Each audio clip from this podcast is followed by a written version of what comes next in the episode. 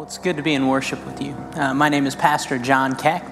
Um, and this weekend, we actually kind of had to switch things up just a little bit.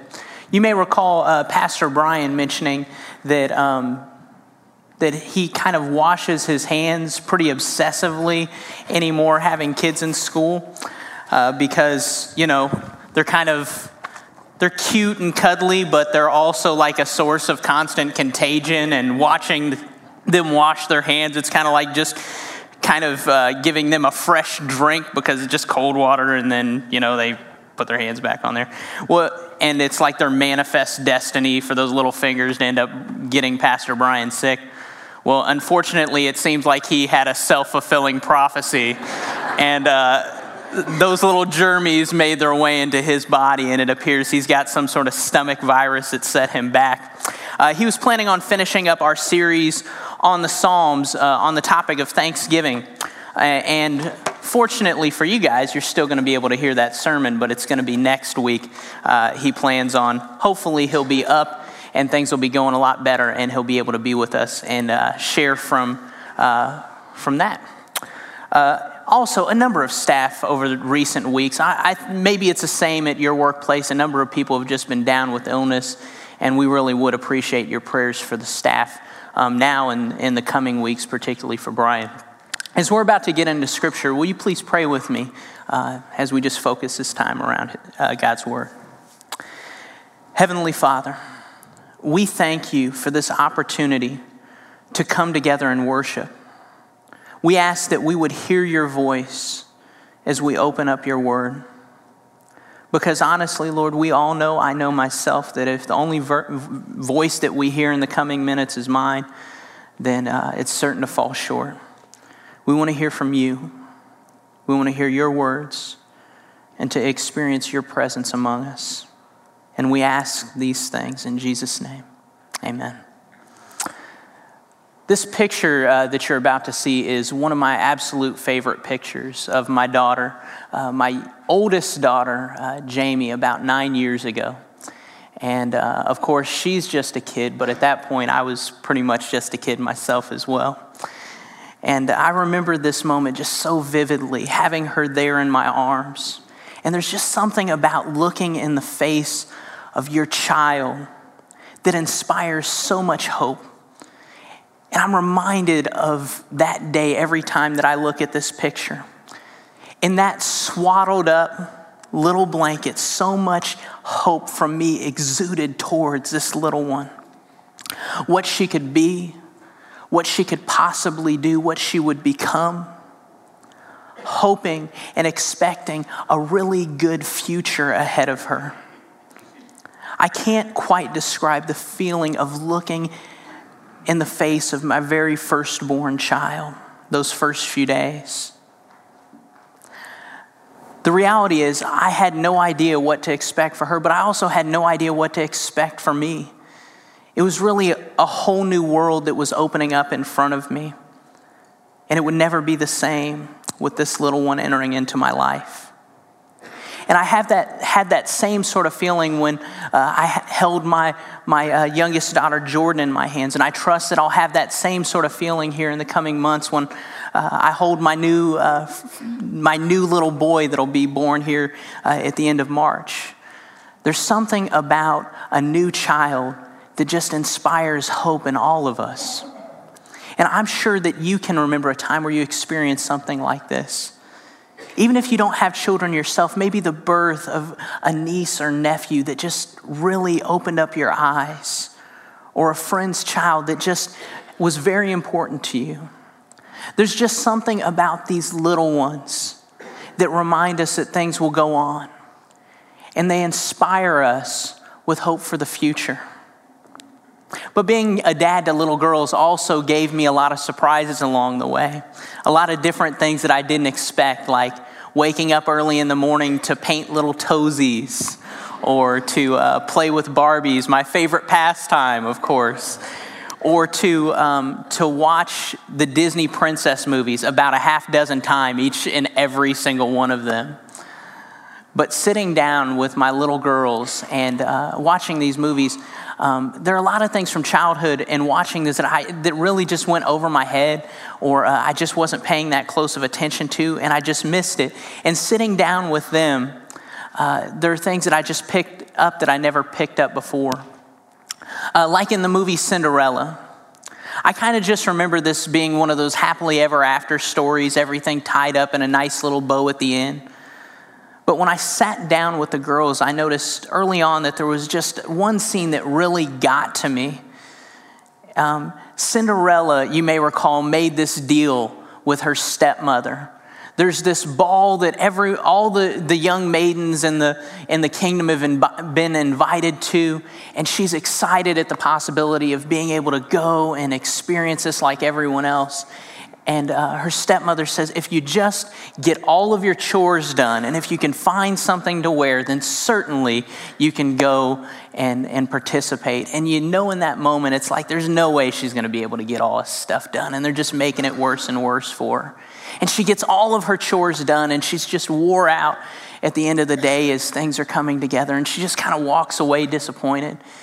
Uh, but then she walks upstairs, and you have this happy little scene take place where, in perfect Disney fashion, there are all these little mice friends that have been working frantically to put together her dress, you know, you know, like you do, you know, as it happens all the time, you know, your little mice friends.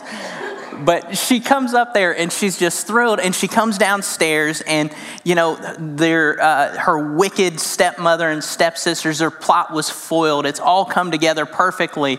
And for that brief moment, I had forgot what happens next in the story because I was just so wrapped up in it. I've got my girls together, and it's like, oh, it's all coming together. She's done the right things, it comes together. But that's not what happens. They begin to look on her and they see that some of the things that they had just thrown away that were used for her, her dress, they focus in on the necklace that she's wearing, these beads. Well, that's not yours, and she rips it off. She sees this sash that's a central part of this, this dress. It just kind of really sets it off, and she grabs it and she just tears it off. And within a matter of minutes, they're just ripping apart her dress, and suddenly she's just sitting there in shambles.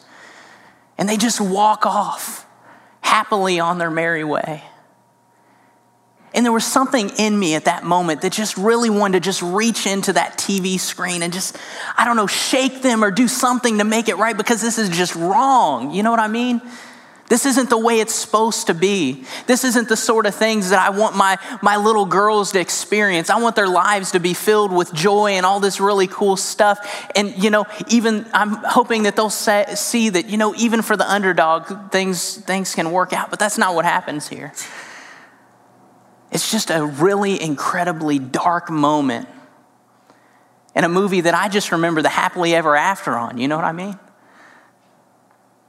In our passage today, um, the people of God are also in a pretty dark place. It's different than Cinderella's in a lot of ways. You know, there's no little mice friends making dresses or anything like that. And uh, the trouble that they found themselves in is not something that's just kind of happened to them haphazardly. Uh, what's happening to them is a result of choices that they've made, rebellion against God that's taken place for a really long time. And really, these people, the people of God, are experiencing some of the worst terrors that you can possibly imagine. Uh, in the series on the minor prophets, we mentioned a number of times the Assyrians, uh, these people who had come in and taken over much of the land, they had deported the people. Now, the people had consistently turned away from God. They had relied on other things, alliances with other nations, worshiping the gods of other peoples, the idols of the people around them. You know, we would compare that in our cultural context, kind of our world, with the way in which we, uh, the way in which we make agreements with other nations, the way in which we have a tendency to rely on powerful weapons with alliances, and how personally we have a tendency to bow our knee to things like money, reputation, sex, and power, those sort of things that are real huge temptations within our world. But God had committed himself to these people. God had committed himself to these people, but time and time again, they have shown that they're not willing to hold up their end of the bargain. So God allowed for these ferocious people to come upon his people to defeat them and to take just about everything you can imagine from them, taking their homes, their livelihood, their dignity, their families, and for many of them, their very lives. It was a dark time. And the passage right, the, the very verse right before our passage sums us up their world right at that time in this way. It says, Then they will look toward the earth and see only distress and darkness and fearful gloom, and they will be thrust into utter darkness. It is, if there's a hopeless situation, this is a hopeless situation for them. Every reason that they could possibly hold on to hope is gone. And it doesn't appear that things are going to get better. It seems that the world's against them, but not just the world, but it seems their very God is against them at this point. And sometimes we can feel like that. You know, the medical bills pile up, the debt is beyond what you can manage, your relationships don't seem to quite be going right. It seems like they're not getting any better. It seems like they're, they're hurting you. And it seems like God is very distant.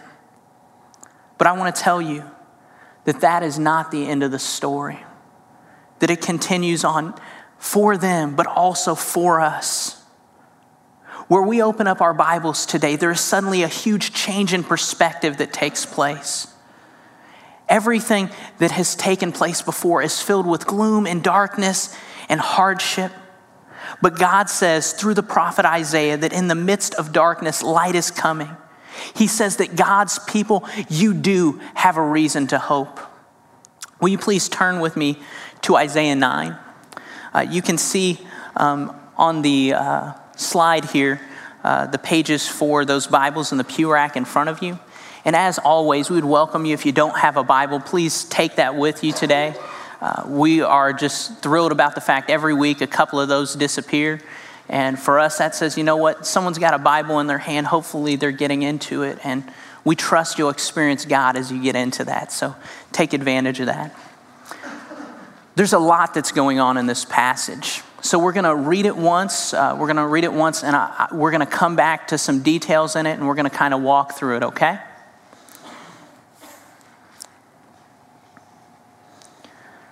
Isaiah chapter 9.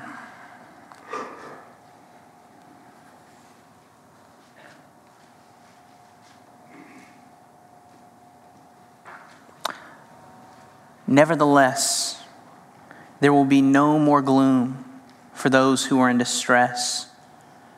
In the past, he humbled the land of Zebulun and the land of Naphtali. But in the future, he will honor Galilee of the Gentiles by the way of the sea along the Jordan. The people walking in darkness have seen a great light. On those living in the land of the shadow of death, a light has dawned. You have enlarged the nation and increased their joy. They rejoice before you as people rejoice at the harvest, as men rejoice when dividing the plunder. For as in the day of Midian's defeat, you have shattered the yoke that burdens them, the bar across their shoulders, the rod of their oppressors. Every warrior's boot used in battle, and every garment rolled in blood will be destined for burning, will be fuel for the fire.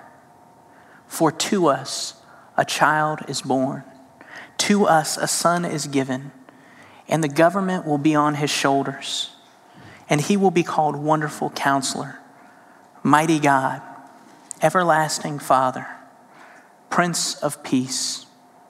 Of the increase of his government and peace, there will be no end. He will reign on David's throne and over his kingdom, establishing and upholding it with justice and righteousness from that time on and forever. The zeal of the Lord Almighty will accomplish this. The word of the Lord. So let's take just a little bit closer look at this passage. We'll begin by just looking at the first three verses. of chapter, uh, chapter 9. We see in these uh, first verses that those who are hopeless are rejoicing, a complete change of the whole direction that things were going at this point. So, what is it that can possibly bring hope to these people who've experienced such darkness? What is it that Isaiah points to?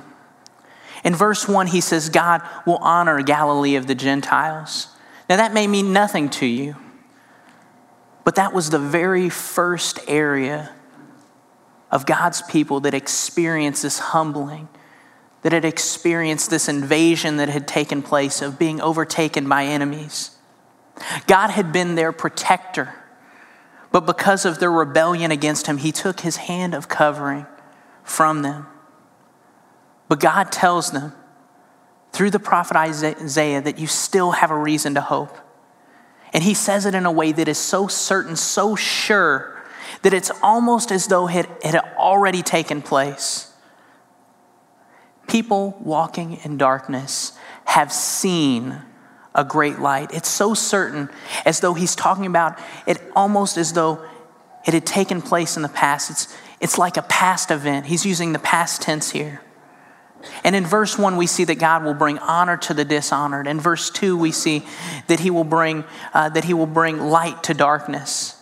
And in verse 3, we see that God will bring joy to those who are experiencing sorrow. Here's what I want you to get out of that, what I want you to take note of is that there is nothing that these people did to deserve this. These blessings, these graces, these gifts of God that they have coming their way. They experienced punishment, and it was punishment due to, to what they had done, it was what they had earned. But even in the midst of facing the consequences of their actions, God is already prepared to extend His grace to these people to his people that he has committed himself to, and the people that God knows will be willing to commit themselves to him anew. God is ready to extend his grace to us as well.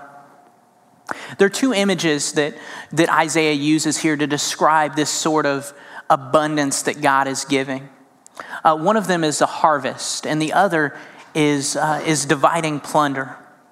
Now, not too many of us, you know, do too much of that regularly. A lot of you guys spend a lot of time in harvest. A few of us that are, a few of those that are uh, that are in farming and that sort of thing. But most of us don't know much about getting our hands dirty with a harvest. We don't know much about, uh, you know, kind of dividing up things from a war. That's not things that you do on Tuesday, right?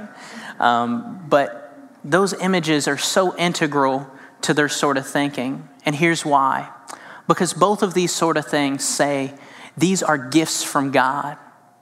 Here's why. When you talk about a harvest, we can do our sort of work. We can plow the land, we can plant the seeds, we can do our sort of s- stuff. But ultimately, if the soil's bad, nothing's going to come of it. If you don't have the proper amount of rain, the crop is done for. If you have too much, it's destroyed. If you have too little, then it just withers up to nothing. And they know that. So they trust in God as being the source of them just receiving just the right amount to be able to give them the sustenance they need.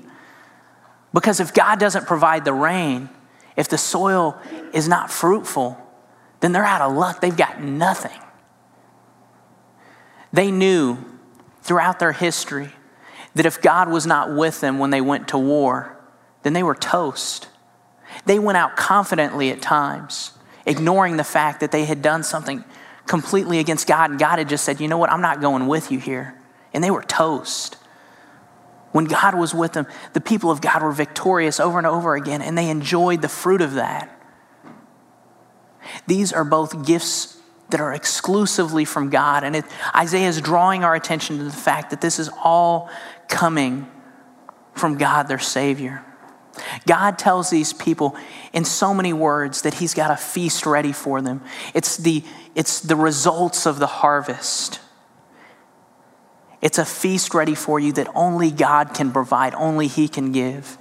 And I bet you can picture something like that, can't you?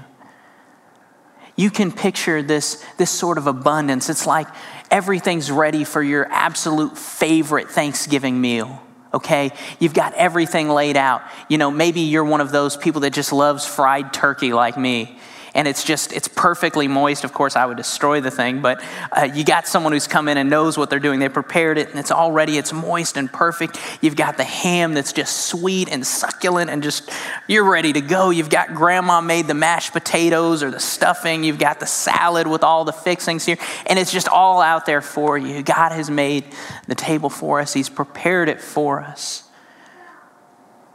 I'm not sure that there's a better picture that you can imagine of this sort of satisfaction of a time together of peace, of joy, of fellowship with people that you love, people that you're getting along with, and really, really, really good food. it's grace, it's just this picture of abundance. And it happens even when we don't deserve it. It reminds me of a story that Jesus told in Matthew 20 uh, there's this landowner who the harvest is coming in and he's trying to get people in, as many workers as he can to take care of it. And people at the very beginning of the day, he says, I'll, I'll give you a full day's wage. You come out and take care of it. And throughout the day, he finds more and more people to come out because the harvest has to be taken up. And at the end of the day, there are people that came at the very end and those are the very first people that he pays, and he gives them a day's wage. He gives them as though they had worked the whole day. And by the time he gets to those that, had been there from the very beginning, they're kind of expecting a little bit more. But the landowner gives them a day's wage, he gives them what they need for that day. And you could scratch your head and say that's not fair, but the truth is, it's showing the incredible grace of God that He's willing to outpour, He's willing to give to people regardless of when they responded to the call. They responded to the call. And this landowner reflecting God's character, saying, I'm so generous that I'm going to give to everyone a fair amount. I'm going to provide for them. And God is generous to us as well. And we too need to respond to the call of God as it comes to us. They've got all this stuff. It's laid out before them, but you ask yourself so, how did all of this come about? How is it that they're having all of this abundance, all these reasons to rejoice, all of these things that suddenly have taken place? What's changed? Everything's dark and gloomy, and suddenly they've got all this stuff. How does it happen? How is it that all of this good stuff is going to come about? Well, Isaiah answers that starting in uh, verse 4. He says, For as in the day of Midian's defeat, you have shattered the yoke that burdens them, the bar across their shoulders, the rod of their oppressors. What Isaiah is saying here is that God's people are free from oppression, saying that they will no longer be slaves to others, that their chains are broken, that they're free. Every warrior's boot used in battle, every garment rolled in blood, will be destined for burning, will be fuel for the fire, is what verse 5 says. Isaiah is saying that all of these instruments of war, these clothes that you wear when you fight, this armor that you wear, the boots that are on your feet, you're not going to need any of those. Because I'm going to bring such, God's going to bring such incredible peace that you can throw them in the fire. Your weapons of war, you can use for something else. You can find a different use for them because you will no longer need them for that. But why is this incredible peace? How has this incredible peace come about? Verse 6 For to us a child is born, to us a son is given, and the government will be on his shoulders. Isaiah says that there's a coming ruler, a king in their understanding that will set everything right. There are rulers that had come in Israel's previous days, God's people of that time. In the time of the judges, people like Gideon came. The Midianites are mentioned here. God empowered by his spirit Gideon to overthrow these oppressive people that had come upon them. We look back to the history in which God had taken care of his people that we see in Scripture through people like Moses that he had empowered to bring about the freedom of God's people completely from the most powerful nation that the world had known at that point of Egypt. He brings them out free and with so much incredible abundance. God provides for them. And now God is telling these people that again, He will give them freedom, He will give them peace, and that He will give them a righteous leader. God has shown Himself faithful in the past, and He says that He will do it again. He will not abandon His people fully. Isaiah says that God has revealed that this is a certain outcome, that you can put your money on it, that you can take it to the bank, that God is going to fulfill his promises. He's going to do what he's committed himself to doing. You don't need to worry because it is certain that God's promises will be fulfilled, that God will care for us, that we do have a reason to hold on to hope because God is dependable He's shown himself trustworthy. He will continue to. No matter how bad it may look, and for them it looked awful. The prophet Isaiah wants to inspire, he wants to infuse in God's people this knowledge that it's not over. It may look like it's over, but it's not. That I am with you, that I will never leave you, that I will never fully abandon you. Who is this person that brings hope? this child that, that, is, that is imaged here. He uses this language. He says, He will be called Wonderful Counselor, Mighty God, Everlasting Father, and Prince of Peace. Uh, recently, Pastor Brian spent a little bit, some significant time with these titles, so I don't want to spend too much time, but I do want to point out just a couple of things. The use of this term mighty God here is also used in 1021 in Isaiah to talk about God himself. It connects this ruler, this king's identity with God. And this title of everlasting father, it connects this king's existence as being before everyone else. They're looking for a person who's going to be born, but there's also this, this focus on the fact that he's everlasting, that he's been forever. Not that this person is God the Father, but in relation to God's people, that He's before them. There's a pre existence that He's always been. Now, don't get lost in all of that. Here's what I want to point out the person that Isaiah is talking about is fully God and yet is fully man, born as a human being. And there's only one person in all of history that has ever fit that bill our Savior, Jesus Christ. And although in Israel, in this day and time, they would experience new kings, some better, some worse, that the king that Isaiah is describing is far beyond anything that they could ever expect a human king to be able to fulfill. Only God in the flesh could live up to these sort of expectations that are put in this passage. Verse 7 says that of the increase of his government and peace, there will be no end. He will reign on David's throne and over his kingdom, establishing it, upholding it with justice and righteousness from that time on and forever. When Isaiah is alluding to David's throne, he's talking about this ideal sort of king. He's talking about the unity of all of God's people joined together all of the best you could possibly imagine of any sort of leader is all wrapped up into this language of David's, uh, David's throne, David's kingdom. It's this hope, this expectation that they just have held on to for so long. And Isaiah wants to be very clear that it's not something that's just for show. It's not just people kind of pretending to get along. He says that this kingdom is going to be upheld with justice and righteousness that things are going to be brought about right, that relationships are going to be restored, that there's going to be wholeness here that's far beyond anything that's just simply superficial. That it's not going to just look right and seem right, but it's going to be made right. All of our hopes, Isaiah is saying, will be completely and fully fulfilled within this one incredible leader that's coming. Now we can relate to the other side of that. You know, we've, we've seen time after time, kind of the stereotypical crooked politicians and leaders and governors and those sort of things. We're familiar with those sort of images. They were no less familiar in Isaiah's day.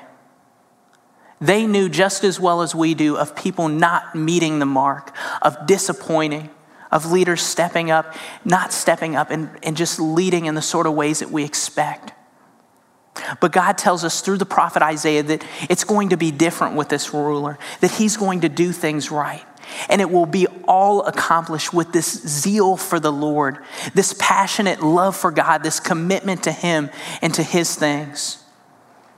You know, we can be pretty satisfied with, with just kind of decent rulers. We're most satisfied with, with really good ones with governors, with presidents, with kings that do things right, that things work out in our lives well, and things tend to be going in the right direction. But truthfully, we desire something far more than any human person can fulfill. They can't meet our expectations. If we look to them, we are doomed to disappointment. There's not a single politician that will ever be able to fulfill the sort of things that we honestly and eagerly need and we expect for the future that only God can bring they will let us down. They are not Superman, and they are certainly not Jesus. When God took on flesh and became a man in Jesus Christ, when, he, when God Himself entered into our experience, that was the beginning of this fulfillment of all things that was to take place. The only one who could ever meet our expectation was born as a little baby wrapped up in blankets, kept warm by their parents, and nurtured them just the way that we do with any of our child, children. My child was certainly not the first one that their parents looked on with this eager sort of hope and expectation of what was to come. And Jesus' parents knew there was something unique about him. They had a hint of what was coming forward in his life and in his ministry. Jesus, this one who came born, is just a baby, is the only one who could meet our expectations, the one who was born in Bethlehem, the one who healed the sick, who through his ministry showed the power of the kingdom of God coming into our experiences. he healed the sick, as he cast out demons, even in humbled places like Galilee of the Gentiles, like Nazareth and God's kingdom can come even in the places in our community, in our world, that have experienced incredible darkness. In Jesus' death for our sins, he accomplished our salvation, and through his glorious, incredible resurrection, showing power over death, Jesus showed us a taste of the everlasting kingdom that is coming, that he is bringing. And through the church, his glorious bride, the work of the kingdom has continued on. But we too share in this eager expectation that hundreds of years before Jesus' birth, that the people of Israel, that Isaiah held on to as well, of this final coming of the kingdom. We've had a taste of it through Jesus' ministry. We experience tastes of it all the time through the church, but we know that it's not all that it's meant to be. We know things are still not made to be completely right yet, and yet we trust that in His glorious coming, that He will set things right. What can bring hope? What can bring hope? Ultimately, only Jesus Christ can bring the sort of hope that we need, that we look forward to, that finality. We look, to, uh, we look back at the story of Cinderella and we love the way in which it comes together. And just the next scene, we've got the fairy godmother that shows up. And suddenly she has a dress, she has everything she need, needs, and it suddenly seems to all come together. And we can fast forward to the end, and we know ultimately we can scene select, we can jump ahead, and we know how the end all comes together, and it's really great. But the truth is, we real, live in real time. We live in the real world. And we too, just like the people that Isaiah was preaching to, we await the coming and the fulfillment of all of these things to come together. We can't just scene select in order to get, get ahead to it. We too are left in a place where we're waiting for the coming king to restore all things to just as they should be. And we know that we one day will experience the peace and the joy of God's kingdom and all that it's coming. And we can rest and trust that God hasn't given up on his promises, that just as he said it will be fulfilled, that it will be. Because God has shown himself faithful for so long that we know that he hasn't given up on his promises, that he hasn't given up on his, his plan, and he hasn't given up on you and me. We have so many reasons to hold on to hope. When it seems like all hope is gone, when everything seems desolate, we have one who has given us a reason to hope Jesus. And I can think of no better response to that truth than to respond in worship and prayer to our great God and King who showed himself so faithful to us. Will you please stand at this time? We're going to continue in a time of worship and a time of prayer. We'll have leaders up at the front that would love to pray with you. Uh, whatever's going on in life, the sweet things, the difficult things. Uh, if you have kind of, if this is new to you, this sort of understanding of Jesus and the sort of stuff he's done, and you want to you want to step on board of what he's doing, we'd also love to be able to pray with you about that as well. So at this time, we invite you to come forward. Please support those prayers with, with worship as well. Thank you.